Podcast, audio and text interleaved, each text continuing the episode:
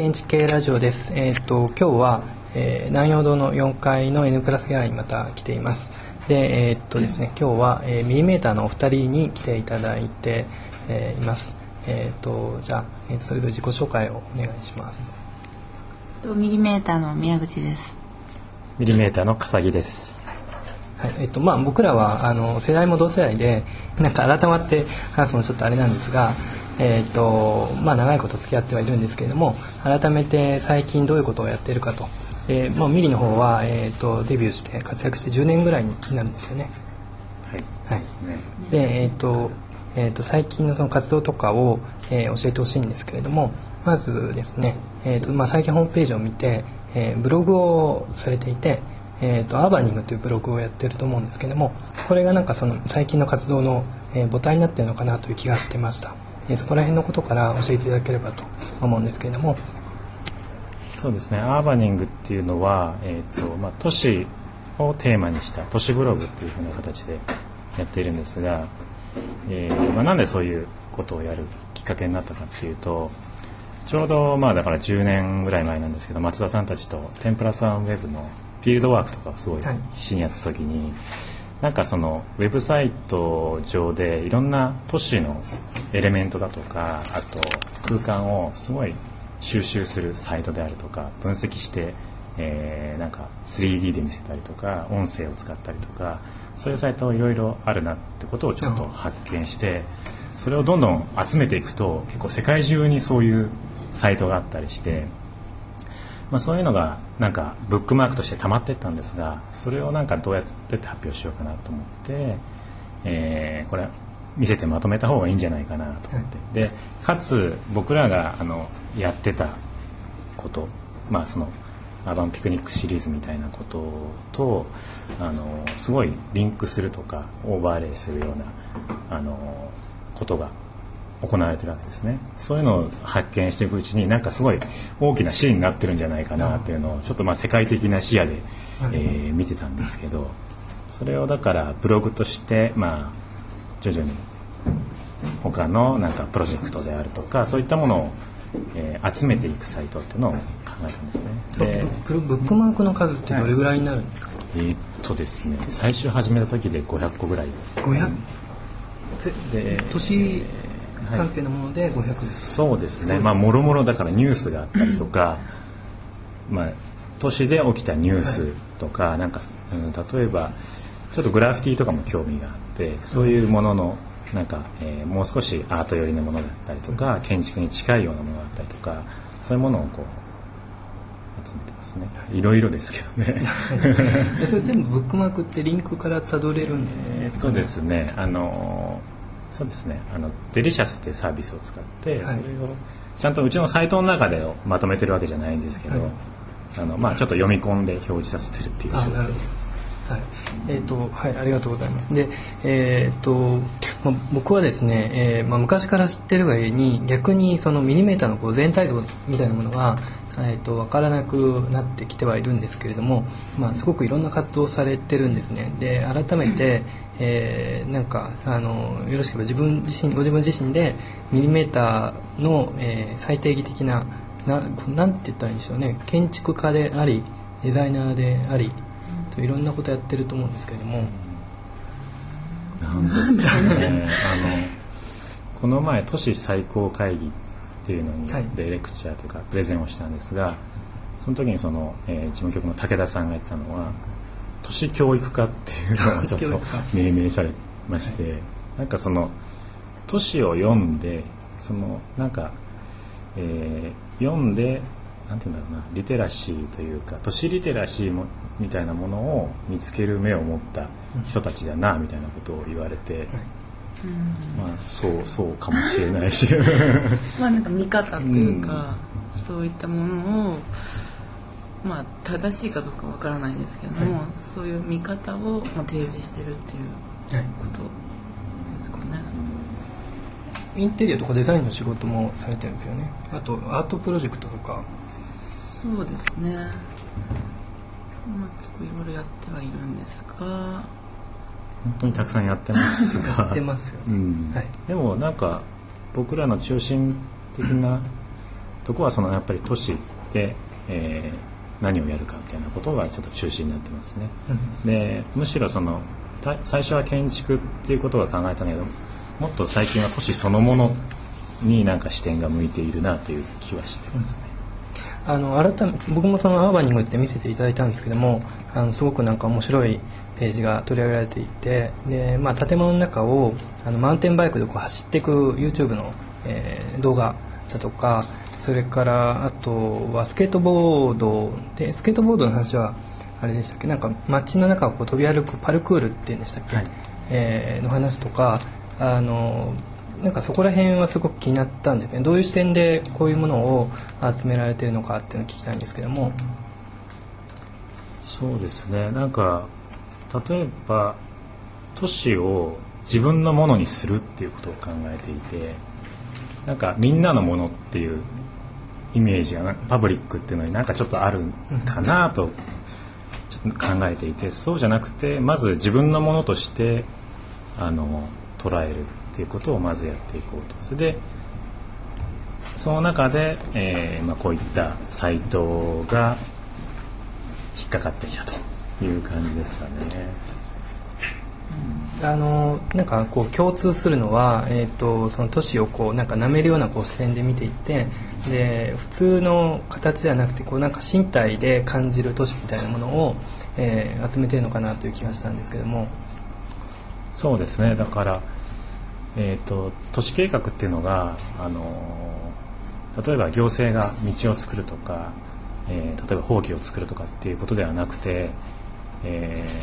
ー、ちょうど僕らが学生時代になんか携帯電話が出てきたことがすごい大きいなと思っていて、あのパブリックスペースでこう電話をする行為っていうのが非常に批判にさらされていたんですけど、まそれがなんか実はなんか空間をこう変容させてるメディアとして携帯電話があるんじゃないかなと思っていて、えー、その時に、えー、もう少しパブリックスペースでどういうふうに自分のスペースを作るかとか、なんか占領するかとかあとスケートボードみたいに、えー、読み替えて自分のなんだろうフィールドにするかってことが、えー、ちょっと興味があったですね。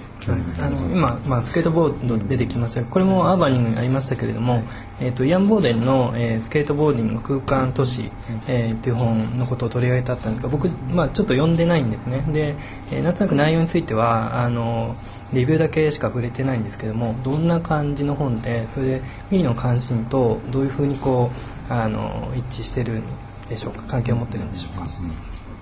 そうですねなんか内容としてはまず前半がそのスケートボードの歴史ですね。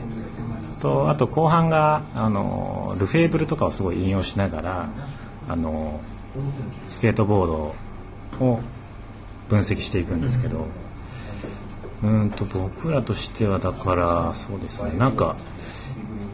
僕らの考えたことが言語化されてるのを発見したっていう感じでなんかあの言い当ててたなという気はしましたね。それで、えーと、この前ですねそのさっき話に出た都市最高会議で、えーと、話されたということなんですけど僕ちょっと残念ながらいけなかったんですがあのそれが、えーと、タイトルが触れ 触れるじゃなくて触れる都市計画っていうんでしたっけ、どうどういうようなお話をされたのかよろしければ。どういう 基本的には作品の説明を、まあ、していったということなんですけどね。あのなんか触れる都市計画っていうのは多分あの G86 のインタビューでポロッと出てきた言葉だったんですよね。なんかそうですね。あとミリメーターっていう名前自体その一番、まあ、身近な最小単位で、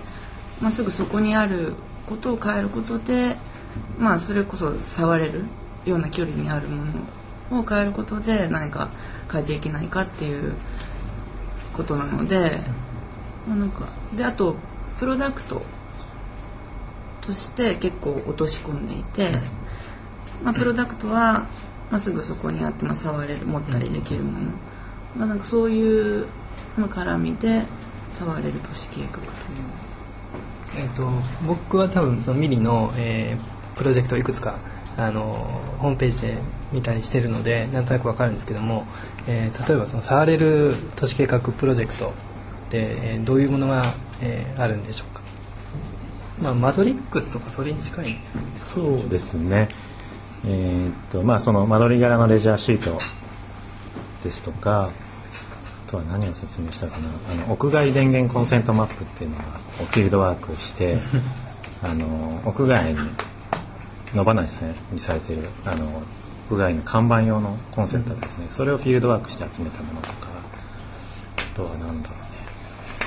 ね。あとグラフィティのこととかこのアーバニングの話ももちろんして。グラフィティはどどうしてるんですか？グラフィティを見書いてるわけじゃないですよね。そうですね。この発表あの見つけて、まあ、写真を撮って、うん、同じようにブログのように集めてコレクション？サイト。そうですかね。なんかあのそうですね。グラフィティのことでいいですか？なんか見えないなんかレイヤーが都市の中にあることをちょっといつも集めてると感じて確かあの南後さんが何かの著作で書いたと思うんですけどあの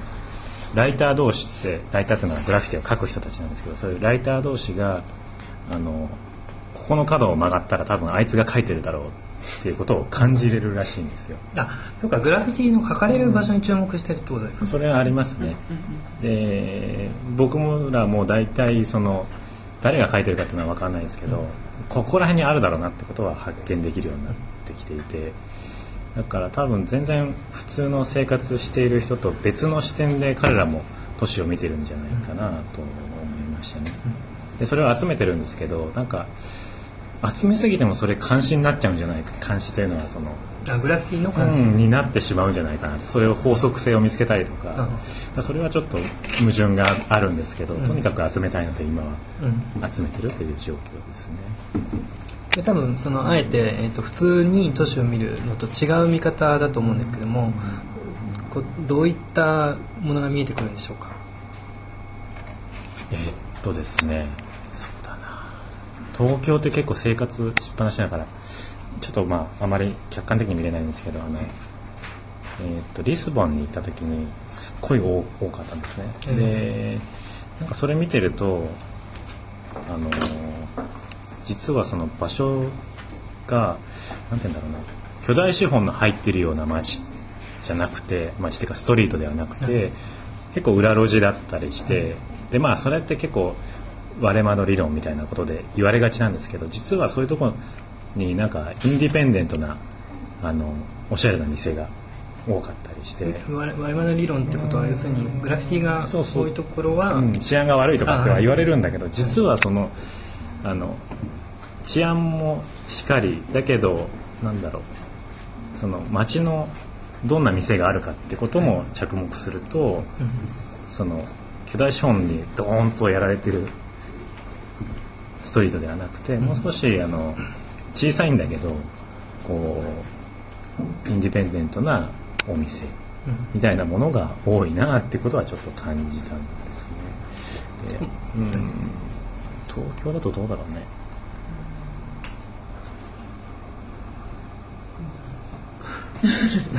街のこう特性みたいのがなんか見えてくるみたいな。あでもうん意外になんかおしゃれな街の方が多いですよね、うん、あの代官山とか目黒とかの方が多いですね。だからあんま治安とは関係ないかなって気もするし、あとはちょっとさっきの話で気になったのはアーバニングについてなんですけども、えーと、これって辞書にはない言葉ですよね。アーバニングって最後、えー、ING になってると思うんですがこれどういう意味なんでしょうか、はい、えっ、とまあなんか建築の中ではあの都市計画のことをアーバニズムっていうふうに呼ばれてると思うんですけどなんかそれが非常に硬直したあの概念だなっていうふうになんか感じてはいたんですね。でなんか昔あの JR の、えー、キャッチコピーでトレイングっていうのがあったんですよ。トレイングね、トレイングっていうキャッチコピーを見た時にあのそのなんか鉄道みたいなこう旧来の移動手段がなんかそういうなんだろうなインフラっていうよりはむしろその電車に乗って、えー、旅をこう編集するような自分でこう旅をするための電車っていうようなイメージがあったんですね。でそうした時に例えばアーバンっていう言葉にもあのイズムじゃなくて ING っていうのをつけたら、少しそういうようななんか自分たちで編集できる都市みたいなものがあの像として見えてこないかなというふうにして作った造語ですね。同志系の都市計画みたいな、うん、そうですね。えー、うん、だからあ名詞というよりは動詞であったりとか、うん、あとなんかその最近あれですよねカナダ建築センターの方で、えーと、これはなんかプロジェクト展覧会に出展みたいな形なんですか、ね、えっとですね展覧会をやってたんですがあのその中で投稿コーナーがあって、はい、ウェブ上で投稿するんですけど、はい、あ投稿して展覧会ですね、はい、はい、あの Tools for Actions っていう、はい、あの展覧会で、えーと、ということは行動するための道具？そうですね。だから街の中で、えー、そういう例えばこう行為とかあとは何だろうなんか物を作ったりとか、うん、そういったものをこう集めて展覧会としてやっているもので。でなぜ僕たちを出してくれないんだと 投稿したわけですね。でまあその出展されてるものもすごいたくさんあるあるしその投稿されてるものもすごいあるんですがなんかえー、っと、まあ、僕らのやってることに近いというか重なる部分が非常に多い作品がありまして、でその中で、えー、っと投稿コーナーの中で一応セレクトされたんですが最終的に、それに選ばれました。国外電源コンセントマップが、あはい。それって思ってあれあれって、うん、なんか言われませんか？使っちゃい。そうですね。注意書きは書いてあるんですあのー、なんだ注意書きは書いてますね。ウェブサイトに、はい。あとなんか最近の活動を聞きたいんですけどもどんなことをされてるんでしょうか？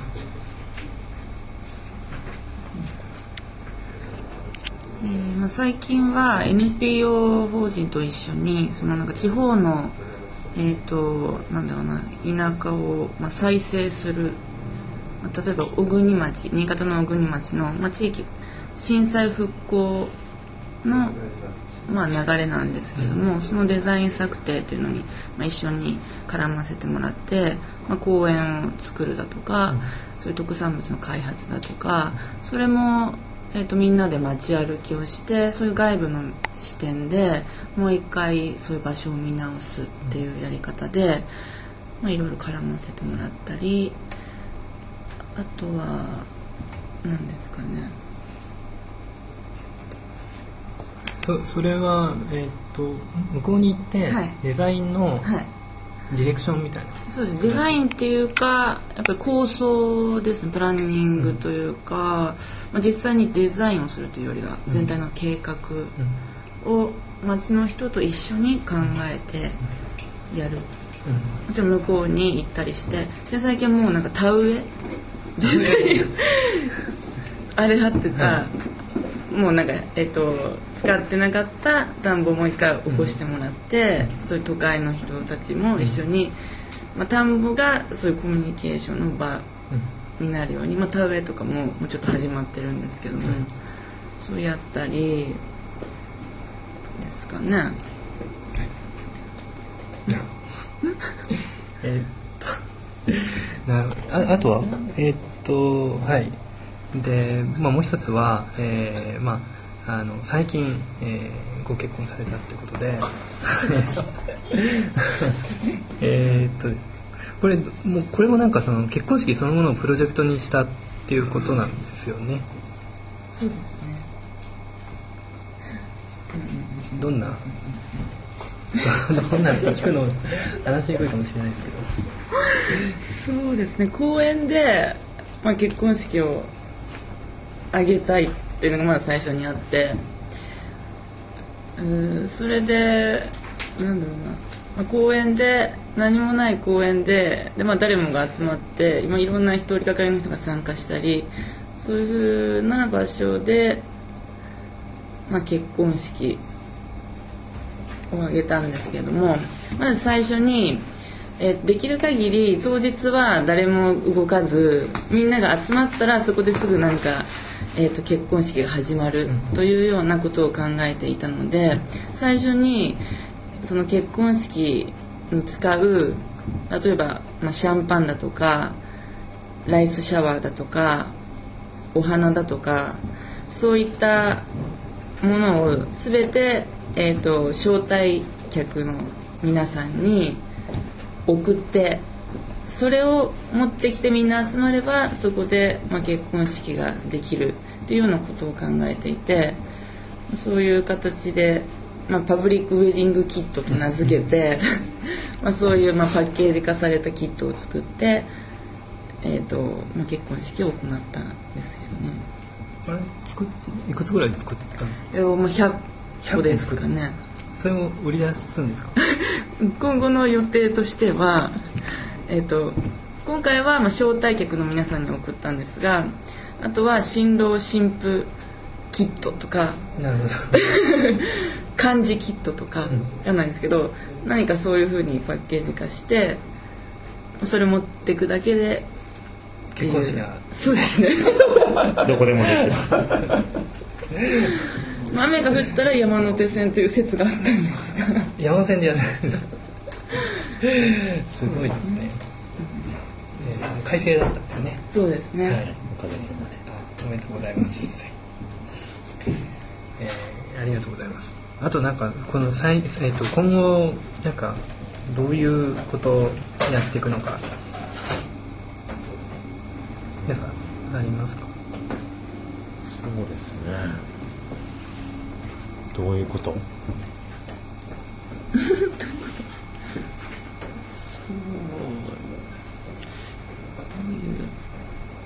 そうですね。変わらず。変わらずうんうん。ここら辺後で編集できます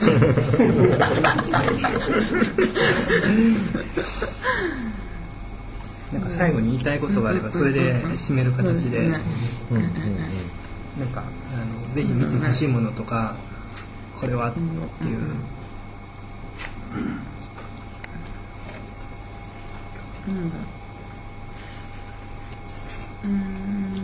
そういえばあのホームページがこれ結構8年ぐらいもっと前ですかね。同じ形式なんです。なんかそろそろリニューアルされるって噂を聞いたんですけど、リニューアルしようと思ってもうすでに数年経ってるんですが、えー、今年中には、今年ですか、はい、はい、リニューアルしますので。はい、はい、あのはい。もともと、えー、ものすごいこうあのホームページとかも、えー、作る技術があるのにどうして自分たちの方やらないのかな 思ってたので楽しみにしてます。結構古いプロですけど、ああいうのとかあるいはなんかどっかそのなんだっけ、えっと、道路パターンみたいな感じで何かを書いて自分のスペースを作ってしまうなんかマシンがあったでしょ？ああいうふうなプロジェクトって大抵の場合、まあ、今日の増田さんのインタビューの中には意図的に抜けてたのかそれとも、まあ、理由は分からないけど大抵の場合何かこう政治的なアクティビティとして行われることが多いと思うんだけどミリメーターの場合初めからものすごくなんかそれがない感じがするっていうのはこれは意図していることだうんそうですねなんかうんあアンチであったりカウンターでないっていうかそうそうそうそういう感じがしない。ええあのそれは意識してるかもしれないですね。あのやっぱりなんか全てを受け入れた上で状況を受け入れた上で何かを作んなきゃいけないなと思っていて、うん、だから例えば何かを転覆させようとかそういうことは思っていなくて、うん例えばそのプロダクトっていう形をとってるのはあのやはりその消費社会の中でそれをどうずらずらすかっていう時に、やっぱりプロダクトっていうのが一つのフォーマットになっていて、そうやって社会に流通していけばいいなという意思がそこにあるんじゃないかなと思っていて、だからネーミングも 変な名前だったりとか、まあ、あのなんか、だからその、えっ、ー、とあえてもしなんかその社会に対する現実の社会に対するコミットの態度っていうものがもしあるとしたら、アンチとかなんとかっていうよりはどっちかというとなんかギャギャグっていうか、そういうそうこうくすぐってる感じがする。のがまあ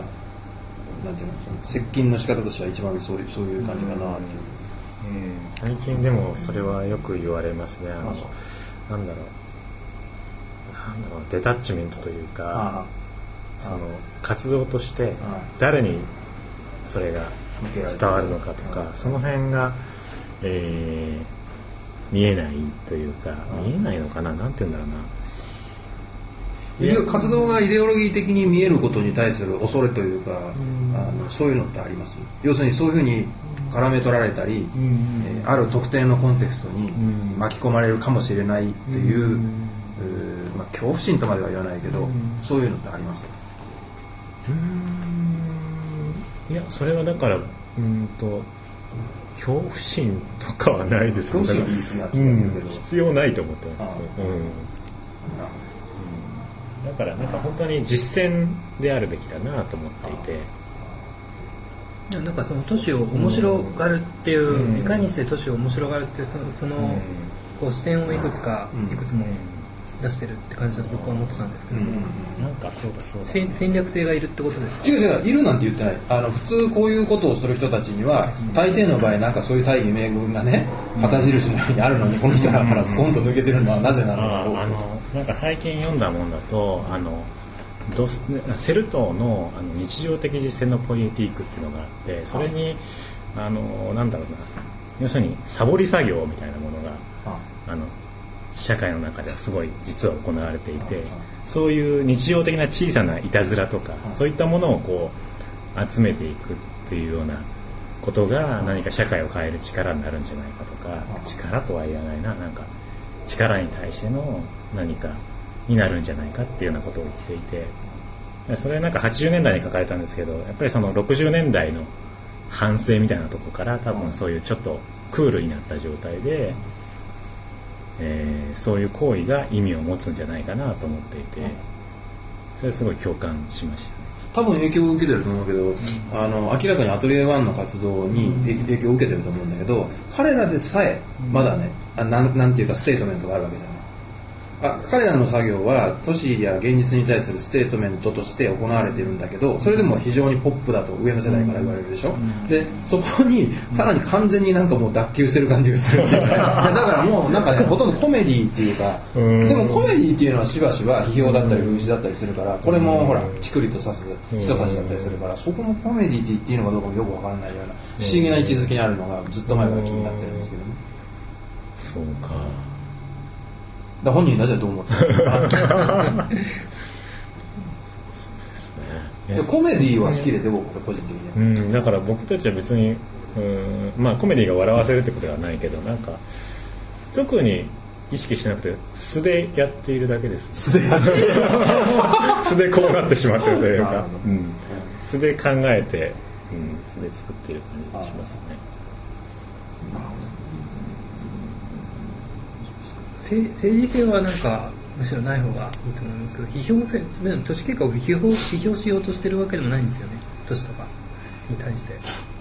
批評的なこう視点を持ち込むって感じでもないんですよね。うん。現実的には現実に批評として機能するよね。自分にそのつもりがあっても。なくて、だって例えば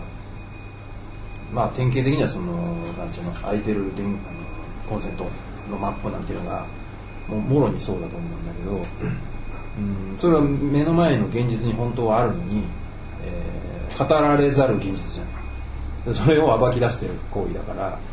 えー、なんだっけだ誰がこの文章のこの隙間にからなんか変なものを見つけ出すのと同じような行為だと思うんだよね。でそれ自体に意味があるかないかではなく実際それは現実の都市に対する批評そのものじゃないと思うんですけど、ね、そそうそうですね。批評するぞって言って批評するっていう行為ではないですね。旗は立ててませんけど、えーそうですね。まあ、脱臼脱臼させるっていうのはなんかそのいや脱臼は脱臼かな、見てるもののなんかこう階層とか組み立ててるその構造を全然こう違うとこからこう組み替えていくみたいな感じを僕はしてたんですけど。でも組み替えようっていう意思でやってるわけじゃないんだよね今の話いや組み替えようと思ってやってるんですがあまあそそれはそうなんだん。まあそこまではまだ至ってないのでこれからだと思います。まあとりあえずあんま大風呂敷を広げずにってことで。うんそうですねなんか戦術的って言えば戦術的ですね。森さん的には広げた方がいいぞって感じなんですいや珍しいなと思って。普通こういう人たちはみんな大風呂敷を広げるものだから。だってそうじゃん。みんなみんな大風呂敷をとにかく広げるじゃん。だから珍しいなと思う。あじゃあぜひ次から大風呂敷を本物の本当に風呂敷作るよきっと都市の大風呂敷とか言ってさめちゃくちゃでかい風呂敷作ってくれる地図が書いてある。原寸大の地図じゃあぜひ次はそのプロジェクトお願いします、じゃあどうも、えー今日はありがとうございました。ありがとうございます